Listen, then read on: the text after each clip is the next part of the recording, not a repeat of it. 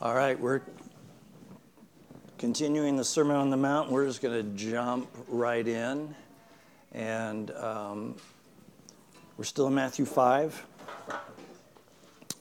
And there were notes in the back, but there aren't any more. So um, look over somebody's shoulder, or you can go to our website, and the notes are on the website if you need them. Um, so we talked about the Beatitudes, we talked about being salt and light. Um, last week we talked about hatred and forgiveness and the spirit of murder um, that Jesus talked about. And, and I think as we look at what Jesus is speaking about in the Sermon on the Mount, um, I believe there's a priority in the process that he goes through. Those things that he knows are going to have the greatest effect upon, he's speaking to Israel at the time, but upon you and I as well. And I would say there's probably been nothing more destructive in my generation and this generation than follows than the spirit of immorality. Um, if, if we were to dissect it down to its, to its most base understanding, um, Roe versus Wade was really an approval of sexual immorality. Um, and we have become a nation and become a world now to where most political decisions, most arguments, most people who are being censored or whatever is going on, it has to do with the area of sexual morality. Um, and part of the problem is this we have, we have to be honest with ourselves. Part of the problem has been the silence of the church. We are afraid to speak truth because of the ramifications in this day and this hour to speak truth and to say what the Word of God says. Um, most, if not all of you, would know who Martina Navratilova is. You know, probably one of the greatest women tennis players of all time. And she spoke out a couple of weeks ago about the unfairness of allowing transgender men to compete against women in sporting events. And she says there's just no way, it's, it's not equal. And the entire, she is, she is lesbian. The entire LGBTQ community came down on her and she stood her ground.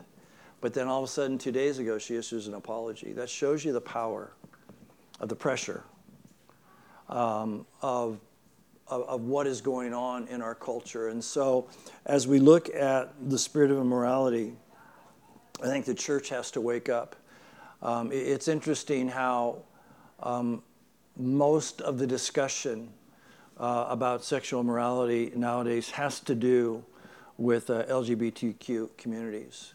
And um, the church kind of ignores adultery, kind of ignores fornication. And I think one of the reasons is the church is so silent on these is because they live, are alive and well within the church. Adultery and immorality.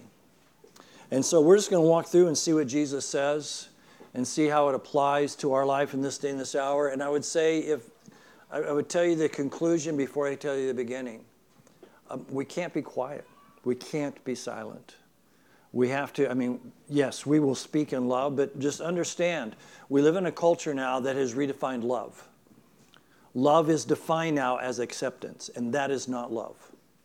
Love is not accepting sin. Love is not accepting um, immorality. That is not love. Acceptance is not the definition of love. And um, so let's just jump in. Matthew chapter 5, verse 27.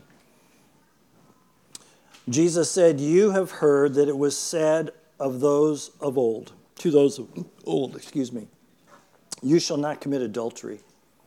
But I say to you that whoever looks at a woman to lust for her has already committed adultery with her in his heart. If your right eye causes you to sin, pluck it out and cast it from you. For it is more profitable for you that one of your members perish than for your whole body to be cast into hell. And if your right hand causes you to sin, cut it off and cast it from you, for it is more profitable for you that one of your members perish than your whole body be cast into hell. So we need to understand, first of all, that Jesus wasn't taking the seventh commandment and changing it, all of a sudden making the emphasis different. Um, he wasn't raising the standard of the Old Testament law, he was, in fact, explaining it. He was saying when, when God gave these Ten Commandments to Moses up on Mount Sinai and he came down and gave them to the children of Israel, there was a greater intention behind the heart of God than just physical actions. It was about the spirituality of humankind, particularly from the physical act. I'm, I'm going to change the standard. I'm going to raise the standard now. And we're going to talk about the position of the heart. What he was saying was God's intention always was about where is your heart? What is the intention of your heart? Because our relationship with God is not based upon our physical life, it's based upon our spiritual life. Our relationship with God is based upon our heart touching His heart, and vice versa. The Pharisees had taught that committing adultery only involved the physical act of, of sex, whether it was the act of adultery, whether it was the act of fornication, or whether it was the act of homosexuality that that was the only sin. It was the physical, physical act. It had nothing to do with the mind and the heart and the intentions. But Jesus says that, that, that we, there are two very important principles that have to do with sexual immorality. The first one is our eyes move our heart into a spirit of immorality. In other words, the eye gate is the entrance into the mind which then works its way down to our heart. Jesus understood that. So he's saying we, we have to deal with this on its most basic level. The second thing is that, that we have to do radical, costly, painful decisions to remove whatever stirs up lust. I mean, he goes pretty, pretty extreme. He says, if, if you're going to look at something that's going to cause you to lust and sin, gouge your eyes out. You know, if you're going to use your hands to do something that's going to cause you to lust or sin, cut your hands off. And he's pretty specific. He says, look, because it's better for you to be handless and blind than it is to continue in your sin and spend eternity in hell. So he wasn't pulling any punches here. He was being very clear, very specific about the sin of sexual immorality. And Jesus wasn't railing against the sin, he was instead giving insight into the people. And remember, there's thousands of people listening to him right now. He started just to teach his disciples, but the crowd showed up.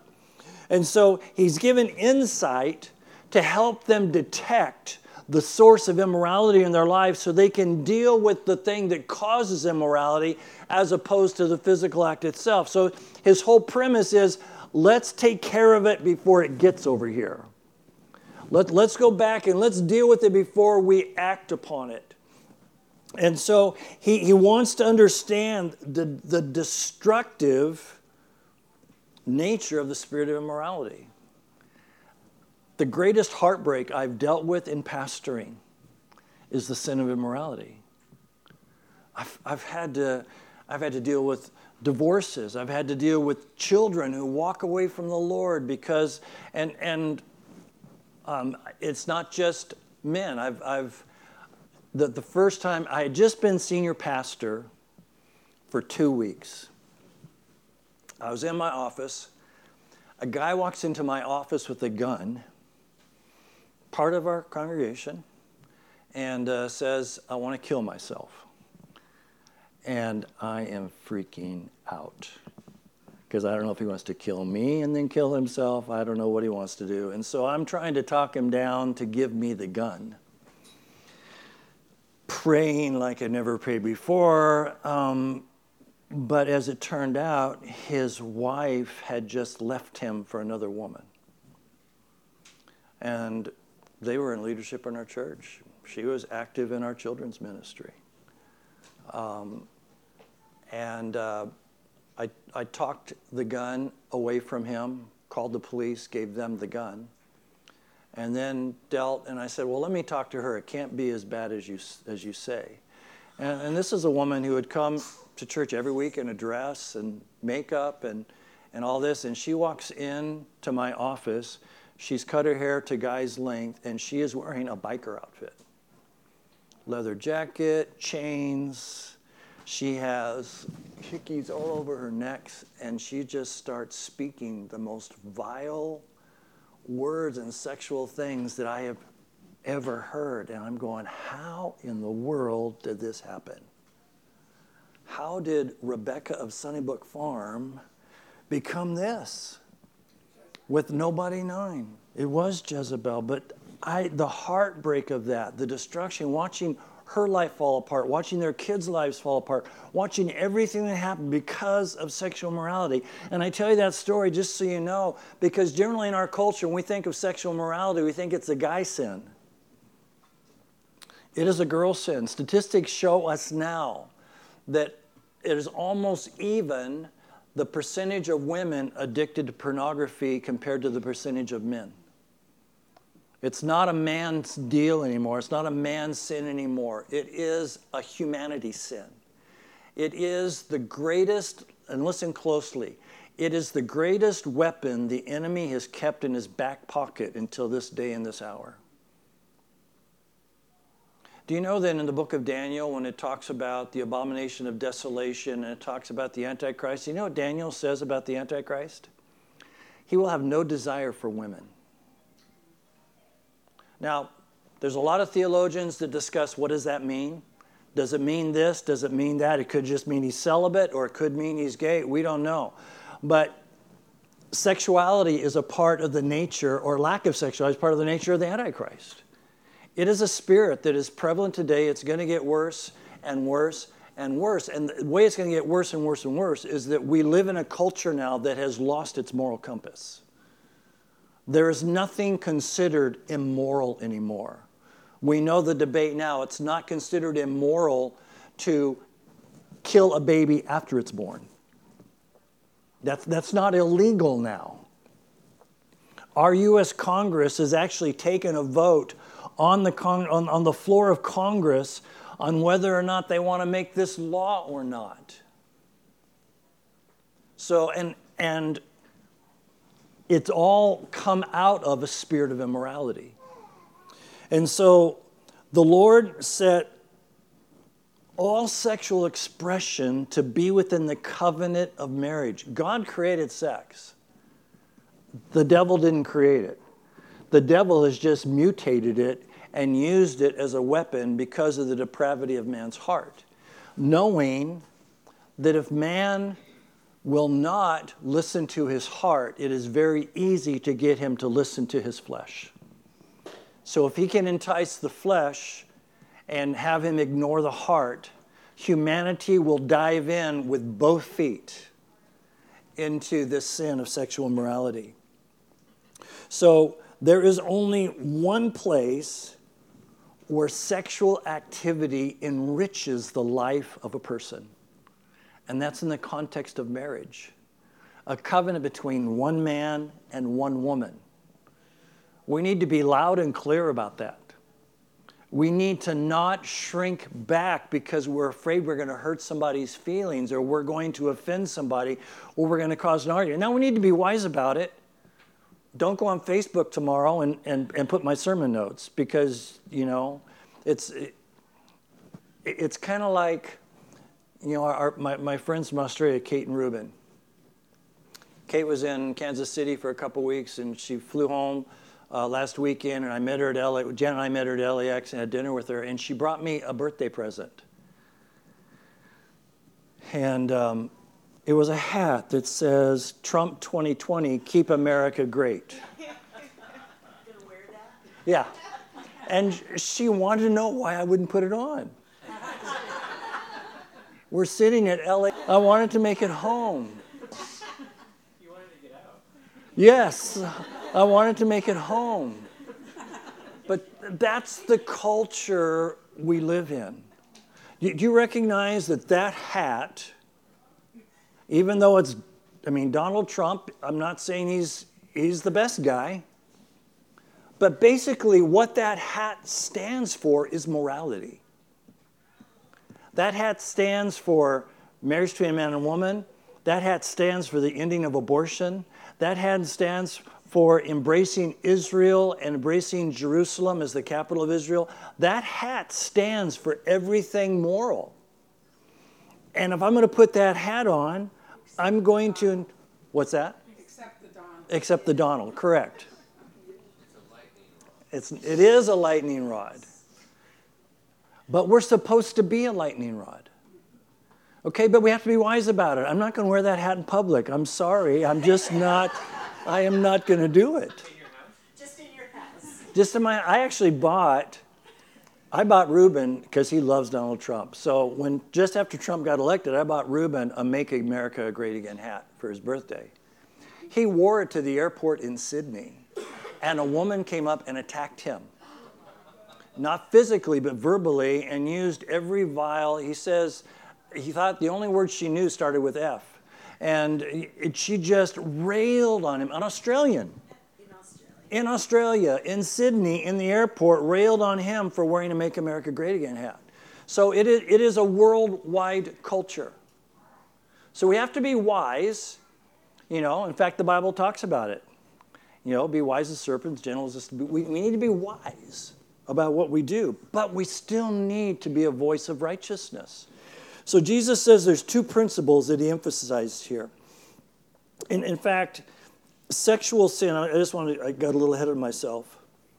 Um, to engage in sexuality without this lifelong covenant, this lifelong commitment, um, defiles our spirit because sexual relationship is to be motivated by a love covenant between a man and a woman in the presence of God. And you understand the love covenant is just not a man and a woman pledging themselves to each other, it's a man and a woman pledging themselves to God to follow what His Word says as they love one another in that relationship. Um, David is the classic example of what happens when you allow your eyes to control your body as opposed to your heart. But that um, First of all, when you read the story of David and Bathsheba, that passage of scripture starts this way It was the time of year when kings go to war, and David stayed home. So, David's first problem was he was supposed to be in battle. He decided to stay home. He's on his balcony, he sees Bathsheba bathing, which means she's naked on the balcony. He allowed his eye gate to affect his heart gate, which then affected his flesh gate, and he went and he committed adultery. She gets pregnant.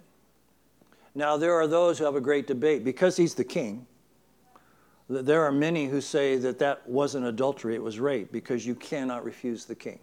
And we don't know how that relationship was. We don't know if she was as seduced to him or if she gave in because he was king.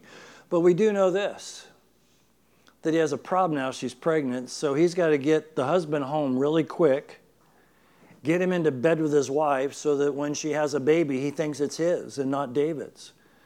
But Uriah the Hittite is so faithful to God and so faithful to his king that he refuses to have sexual relationship with his wife. He sleeps outside the house, outside the door,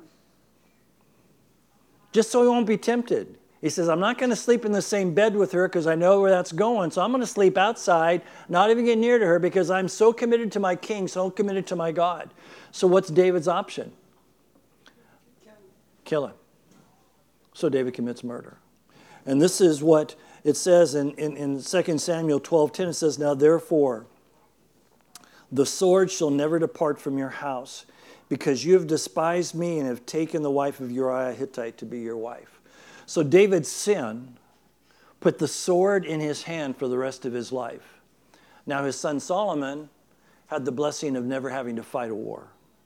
But David had a sword in his hand even against his own son Absalom for the rest of his life because of his sexual sin, which led to murder. So there's two principles that Jesus emphasizes in this passage. Number one, whoever looks at another per, to another person to lust has already committed adultery in their heart. I, will tell you an, uh, another interesting story. Um, I have only voted not Republican once. And that was when Jimmy Carter ran for president, and I voted for him for one reason. I mean, I was young.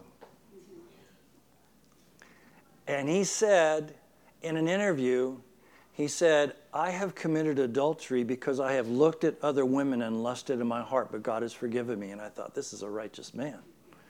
He confesses this before the world. That's a man I want to be my president. Boy, do not ever vote for somebody because they quote a verse. but Jesus is pretty clear here the spirit of immorality operates is rooted in looking with lust at a person directly or through nowadays internet media. So it fuels the heart with sexual fantasies. Adultery progresses from eye adultery to heart adultery to flesh adultery. There has to be a process. You do not get to flesh adultery without it entering through the eye gate. And Jesus says, as it enters through the eye gate, it goes to your heart. And he says, if you look at a woman or a man with lust, you have already committed adultery in your heart. So eyes lead to hearts. Once you give in to the lust in your heart and entertain that thought, it eventually will move to physical adultery. And I have, I have dealt with it over and over again with people that some would deem to be so righteous, continually so godly, and yet because of their weakness, continually entering into sexual sin. And it's heartbreak. And it is my greatest point of anger. You know, I have to go back to last week's message about forgiveness and murder in your heart because I have a real hard time with adulterers. I have a real hard time forgiving because of all the destruction it does. Um, and that's just being honest there. So Jesus emphasizes the, the role of the eye. He's, he says, look, at if it's an eye problem, guys, it's easy. Gouge your eye out. You know, I, I, I could be a little more subtle. Um, you know, if, if it's you know, an eye problem, remove as much as you can from your life that is going to cause your eyes to wander.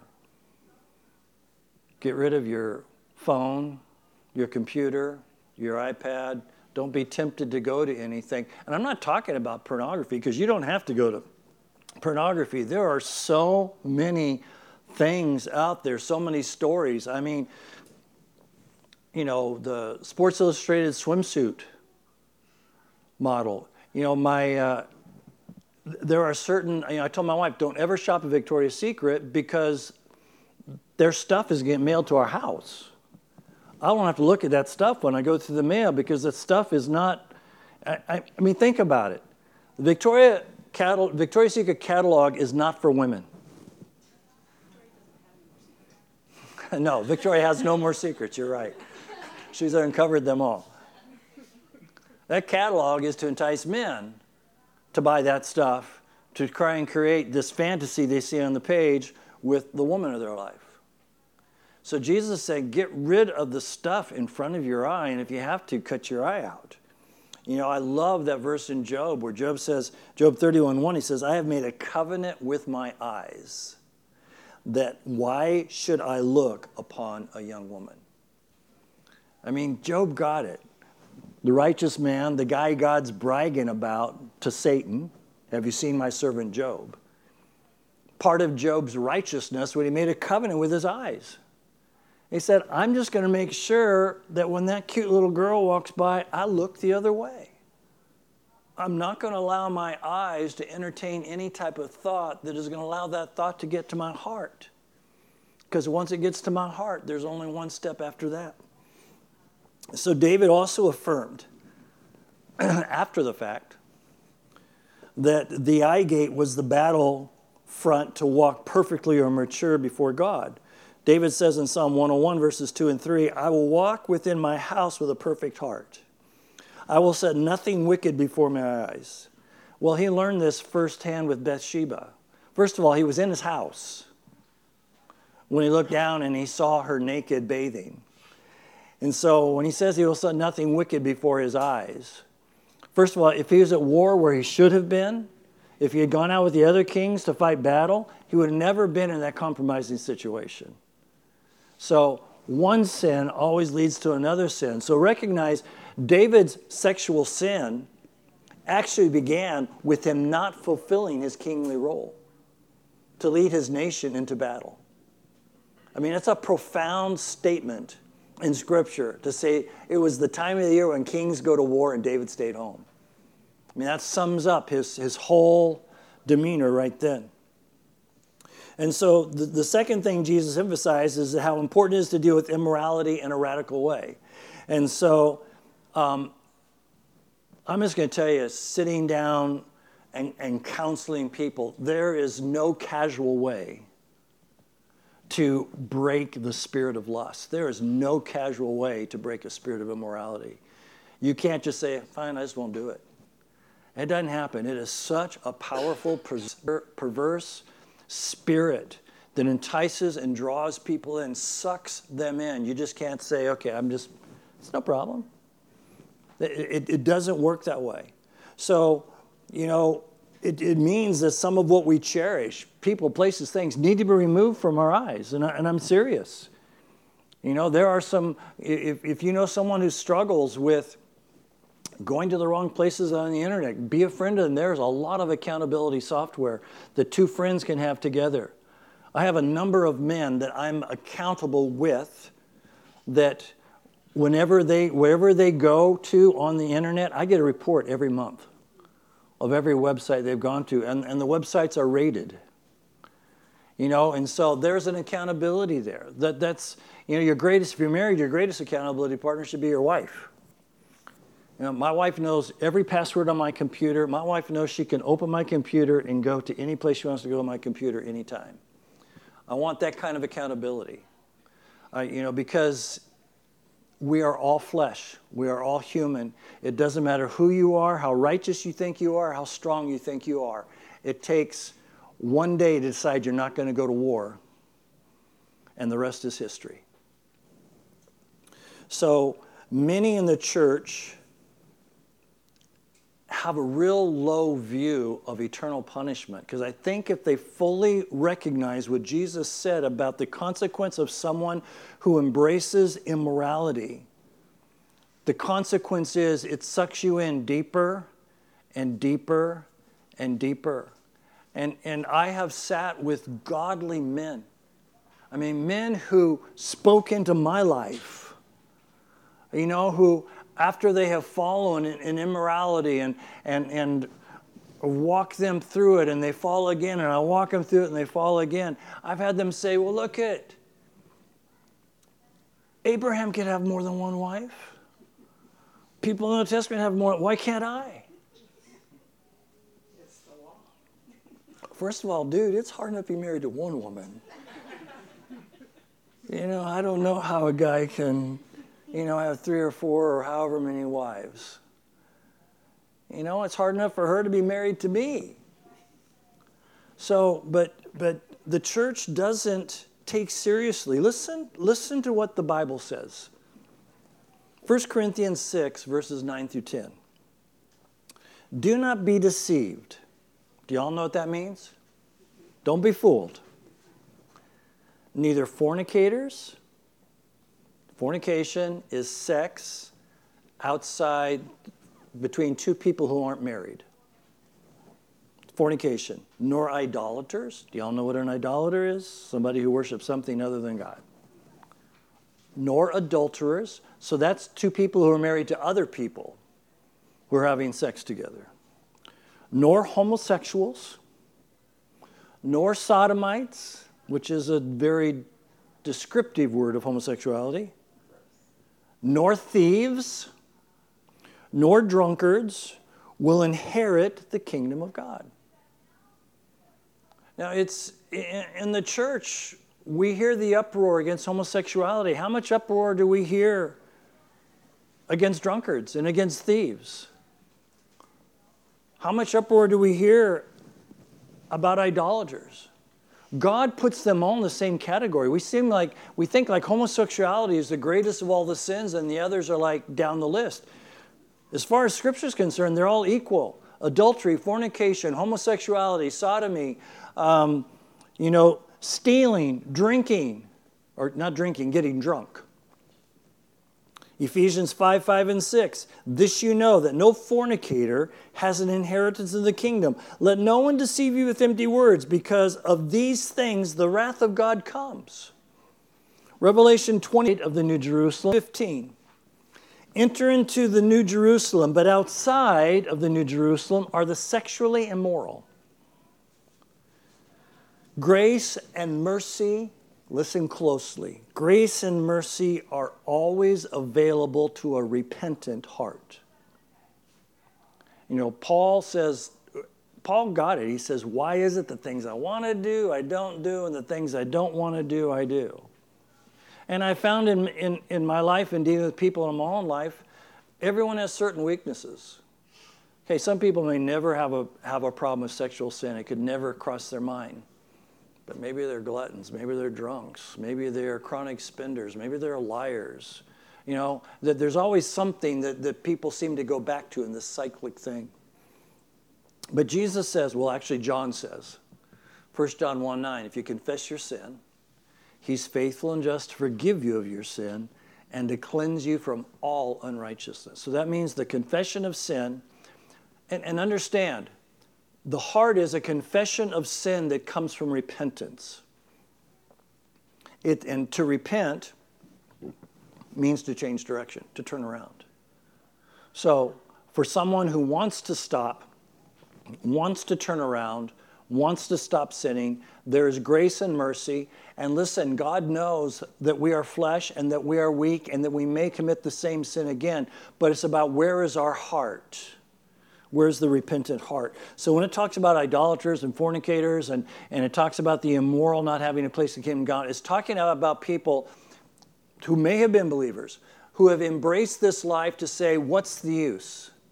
I can't, I can't stop it. I'm just going to give in to it. And, and the Bible talks about that as well. Because here's what happened lust grows. A spirit of immorality is unbiased and it operates to the degree that anyone opens the door to it. So lust doesn't care who you are, doesn't care how old you are, and we live in a culture where they believe probably, and this is a, a safe estimation, of children under 12 whose parents have given them smartphones, they estimate 50 to 60% of children under 12 had looked at pornography on their phones. So it is a deceptive the enemy wants to get them young. If he can get them sucked in young, he figures he has them the rest of their life. He wants to, Satan wants our weakness to escalate to wickedness. Um, but in order for that to happen, in order for your weakness or my weakness to escalate to wickedness, we have to cooperate with what the enemy's doing. He, he can't make us do anything we don't want to do. So when we enter into sexual sin, we are moving into an agreement of cooperating with the enemy's schemes. And, and I mean, we could say about anything. If, if you're a chronic liar, if you're a glutton, if you're a drunkard, you know, what, whatever your weakness is, when you give into it, you're moving into agreement with what the enemy is trying to accomplish in your life. And so, and, and Paul, when he writes to the church of Galatians, he says this he says, Don't be deceived. Now, who's the deceiver? Hello? Satan. Don't be deceived. So he's saying, Don't let Satan fool you. God is not mocked. That means what God has said, God means and is true. So don't be fooled. God doesn't lie. Whatever you sow, you will reap. Be not deceived, God's not mocked. Whatever a man sows, that shall he also reap. So, if you sow immorality into your life, you will reap the fruit of immorality. And Scripture talks about what that fruit is. So we need to understand that lust is an, an deception. Lust is a deception. Lust is, and, and you know, I don't want to get sex is sex. I don't know how else to say that. I mean, the results are generally the same. So the enemy deceives us into believing that somehow sex is going to be different in another setting. But God created it to be the same. And so we, we need to understand he's a deceiver. Don't be deceived. God's not going to be mocked. What God has said is true. Whatever you sow, whatever seed you plant in your life, whatever you allow to, to be planted in your heart, is going to be the fruit that you're going to reap. And so immorality sins against the body by opening the door for, for sexual addiction to be established. Paul says this to the church at Corinth. He says, Flee sexual immorality. Every sin that a man does outside the body, every sin man does is outside the body. Okay? So he's just talking about stealing, lying, cheating, all those things outside. But he who commits sexual immorality sins against his own body because it's a heart issue. Jesus says if you're committing physical immorality, you've already given in to your heart. So, immorality defiles the body, it dulls the spirit, it provides Satan legal access to enter the human domain through these open windows for demonic activity. People sin against their own bodies by embracing or participating in sexual sin. Paul writes to the church at Rome and understand the Roman Empire was a pretty debased empire. Their, their sexual sins were anything you can imagine was going. And so Paul is writing to believers who have grown up in this culture. And I would say that culture of Rome was probably no different than the culture in our nation today or in the world today. And Paul, Paul says, God gave them up to uncleanness in the lust of their hearts. So, gave them up to uncleanness, to dishonor their bodies among themselves. God gave them up to vile passions. For even their women exchanged the natural use for what is against nature. So he's talking about women going after women sexually. Likewise, the men, leaving the natural use of the woman, burned to their lust for another man, men who committed what is shameful, and receiving in themselves the penalty, penalty of their error, God gave them over to a debased mind, to those things which are not fitting. So, Paul talking about people who started out in godliness, righteousness, gave in to certain things. And because they gave in, there's a penalty. God says those who continually walk in these and don't deal with it by confession of sin and seeking to walk in righteousness, says three things happen. Number one, God's going to give you up to your uncleanness because he's already said he did that. Leaving them compelled by the lust to dishonor their bodies, engaging in even more immoral activity. And I don't need to go down the list of immoral activities.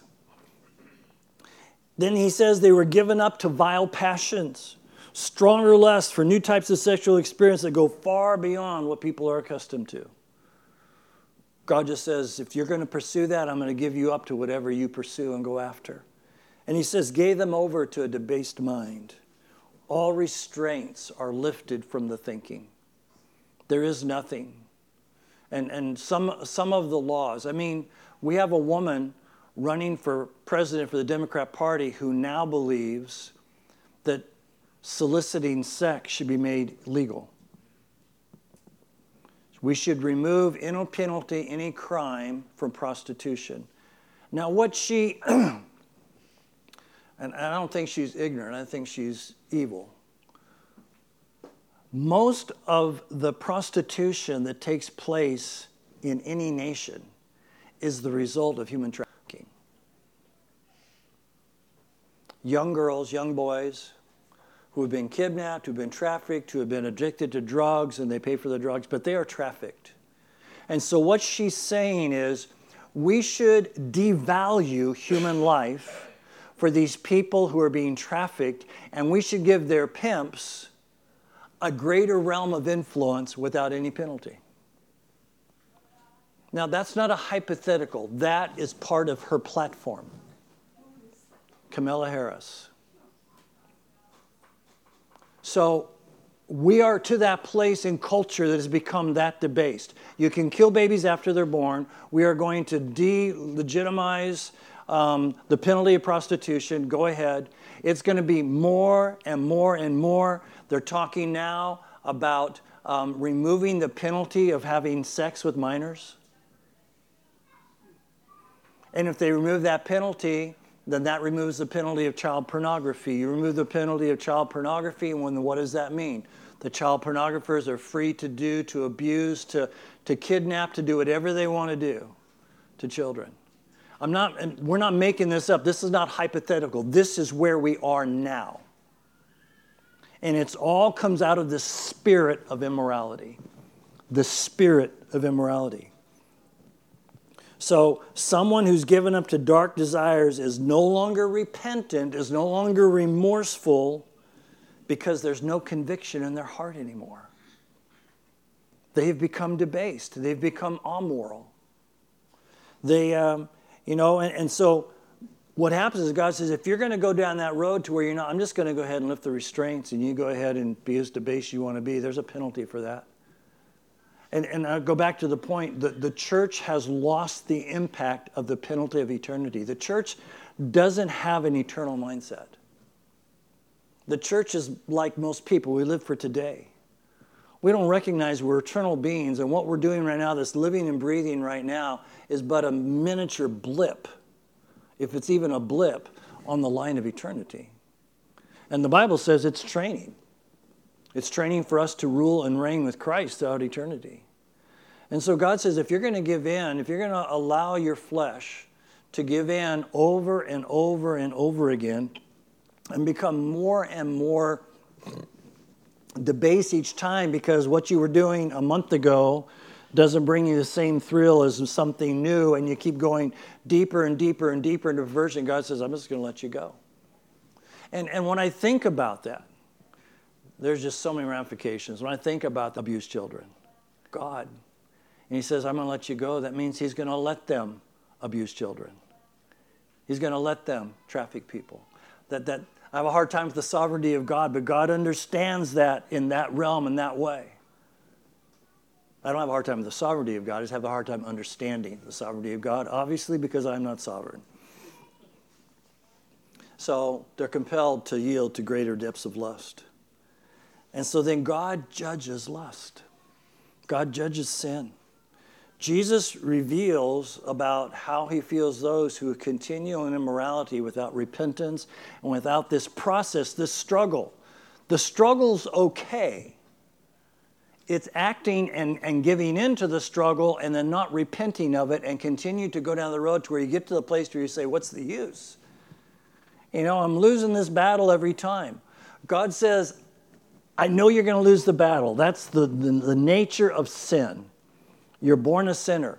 But I want you to know that every time there is a forgiveness, there is a way to reconciliation, there is a way for deliverance, there is a way to walk in freedom.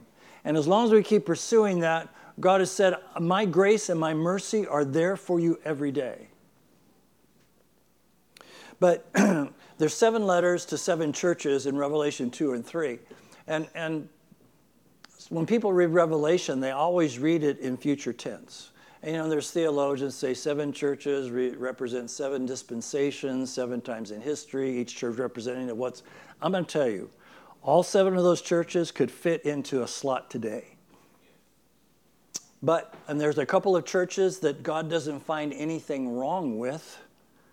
And both of those churches, by the way, are being persecuted and they're standing strong in persecution. And, and I'm always, when Jesus writes the letter, I mean, you got to picture this. Jesus is dictating to John, because John's the one on the Alpine who's writing it out. And every one of those small letters begins this way. So he's saying, he's like saying, take a letter. And he says, to the angel the church at Ephesus write. I'm always intrigued by that because every one of those letters starts the same way. You're writing a letter to the angel of the church of that city. It's not to a congregation. And I often wonder what letter would Jesus write to Azusa? What would he write if he says, To the angel of the church of Azusa, write this? What would he write about Azusa? So he's writing about these churches. There's two churches Understand, these are letters to churches. They're not letters to sinners. to the church at Thyatira and, and to the church at Pergamos, he's got some problems with them. Listen to what he says to the church at Pergamos Revelation 2 12 through 16. To Pergamos, write, You have there those who hold the doctrine of Balaam, who taught Israel to eat things sacrificed to idols and to commit sexual immorality. He says, Repent, or I will come to you quickly and will fight against them with the sword of my mouth. Now, we're not going to get into end times theology here, but there's some important things Jesus says. Those who embrace the doctrine of Balaam. So, if you want to study the life of Balaam, Numbers 22 to 24, Balaam is a prophet of God. And Balaam, now when he talks about the doctrine of Balaam, Balaam was a prophet for hire. So, whoever bid the greatest on money, he would be their prophet. And so Balak, who is the enemy of Israel, wants to be able to defeat Israel, but knows that God, if he fights Israel, he fights God. So he says, The best way for me to defeat Israel is to pay Balaam to prophesy against Israel. Because then, if he says God's going to destroy Israel, God's going to fight the battle for me, and I don't have to do it. And so Balak pays Balaam. And in Balaam's prophecies, in Balaam's speaking, you know, he tells them it's okay to eat things sacrificed to idols. This is before Peter's vision in the book of Acts, where things are defiled. He tells them sexual immorality is okay. And, and it, it's interesting because every time it comes time, however, to prophesy against Israel, Balaam prophesies for Israel. And Balak gets really upset. Says, dude, I'm paying you a lot of money here. You're supposed to be on my side prophesying against them, and every time you prophesy about Israel, you prophesy for them. And, and Balaam's response is one of my favorite verses. He says, God is not a man that he should lie, nor the Son of Man that he should repent. Has he not said, will he not do? God can't lie. So Balaam says, Look it, I'm an idiot. I'm a jerk. I mean, even donkeys are seeing angels that I don't see, and they've got to ram me against a wall to tell me, What are you doing? Don't you see the angel? But he says, No matter how debased I am, God doesn't lie. God only speaks truth. And unfortunately for you, Balak, Israel's going to kick your butt. And there's nothing else I can say. That's what God's saying, so I got to say what God's saying. So, but he's saying that the church, the church in Pergamos has embraced the doctrine of Balaam. And, and God says, repent. If you don't repent, you're going to have to deal with the sword of my mouth, which is my judgments that I will speak against you. To the church at Thyatira, to the angel, he writes, You allowed Jezebel to teach and seduce my servants to commit sexual immorality. I will cast her into a sick bed, and those who commit adultery with her into great tribulation unless they repent. I will kill her children with death. The short and sweet of it God hates sexual immorality. It's in the church. The church is not loud about it and against it. How can you say don't commit sexual fornication when it's going on in your church? How can pastors say don't commit adultery when they have a mistress? The church is silent because of its own sin. And, and this, these two letters, Thyatira and Pergamos, are churches. They're written to the churches of those cities, and it's become the doctrine, the practice of the people within those churches. Believers are sometimes made sick and die prematurely because of their sins of immorality. Again, listen to what Paul says. It's actually reported. Now, again, he's writing to the church. Okay, he's not writing to a bunch of guys sitting on a wall in front of a liquor store. He's writing to the church. He says, It's actually been reported there's sexual immorality among you, and such sexual immorality as not even named among Gentiles, that a man has his father's wife, and you are puffed up and have not rather mourned, that he who has done this deed might be taken away from among you. For I indeed, as absent in the body but present in the spirit, have already judged, as though I were present, him who has so done this deed. In the name of the Lord Jesus Christ, when you are gathered together along with my spirit, with the power of our Lord Jesus Christ, deliver such a one to Satan for the destruction of flesh, that his spirit may be saved in the time of the Lord.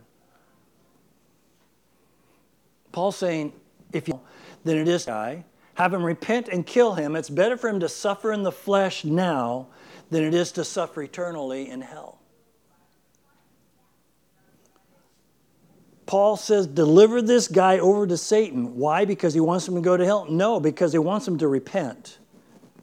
You know, and if the elders of the church come to you and say, okay, buddy, this is pretty sick what you're doing. You're sleeping with your dad's wife.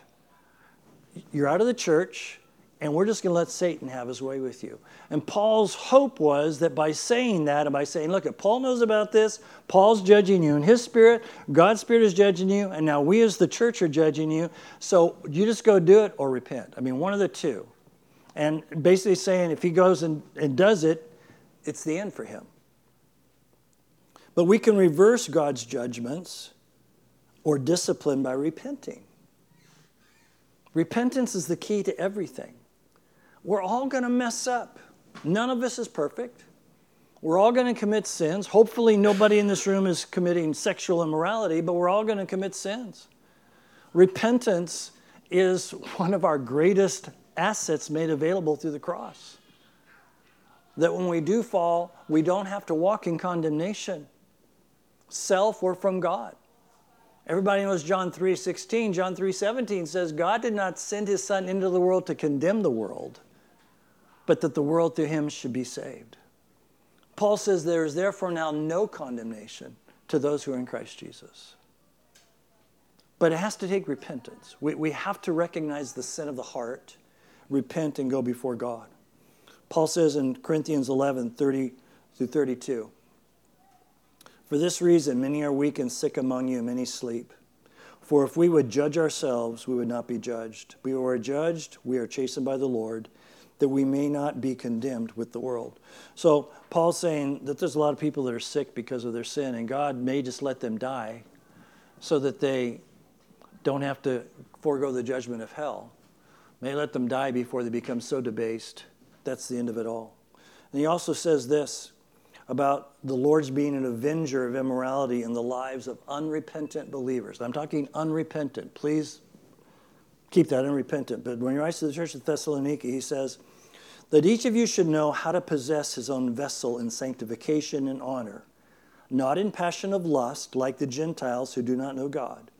That no one should take advantage of and defraud his brother in this matter, because the Lord is the avenger of all such, as we also forewarned you and testified. For God did not call us to uncleanness, but in holiness. Therefore, he who rejects this does not reject man, but God who has also given us Holy Spirit. So God is an avenger of, of those who are immoral. So finally, we have to live diligently in the opposite spirit of the spirit of immorality. And just quick, seven, seven quick thoughts. There's seven things that we can do to help us overcome. Number one, um, You know, James says this Therefore, lay aside all filthiness and overflow of wickedness and receive the meekness and the implanted word which is able to save your soul. So, number one, we need to look inward and we need to commune with the Holy Spirit through the Word of God. The Word of God will convict you if you're in sin. Number two, we need to look upward because heaven is our reward. Colossians 3 1 4 4.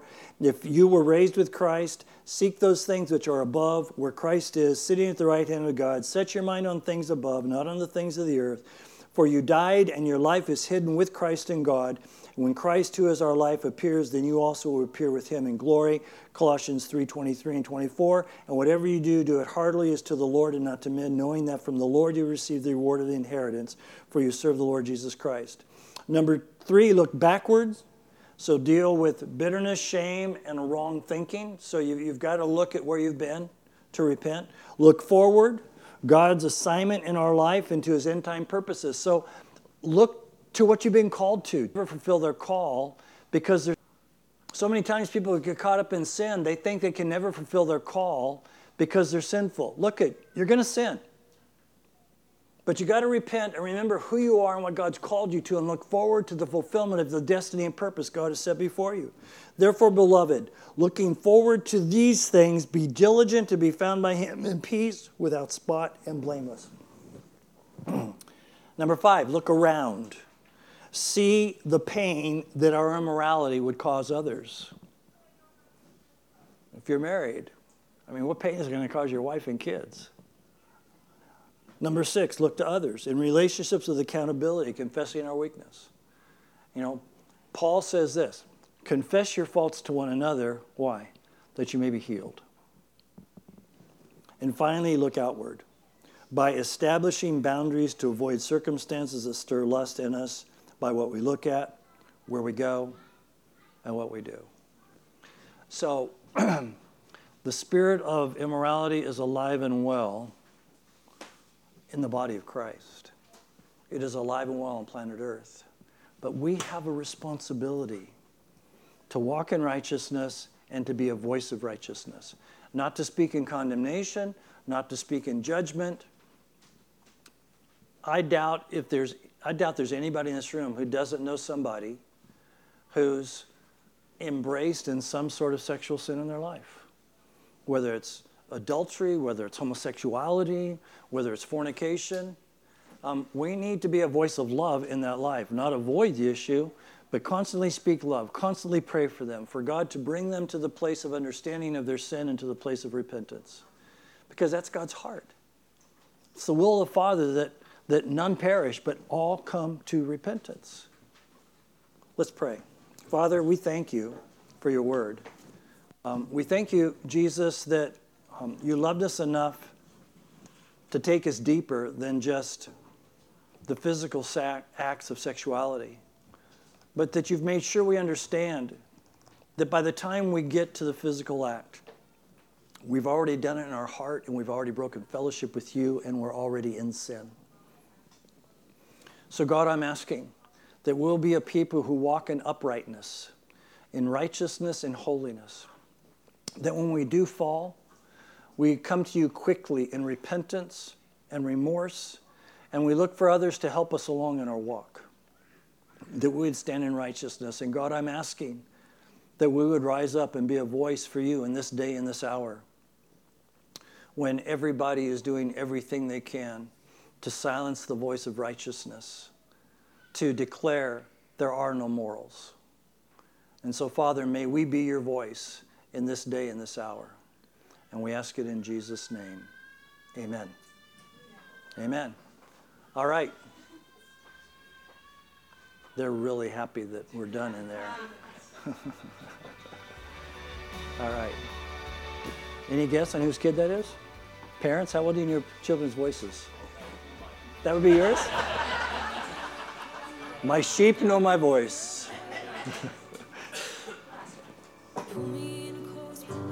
yes.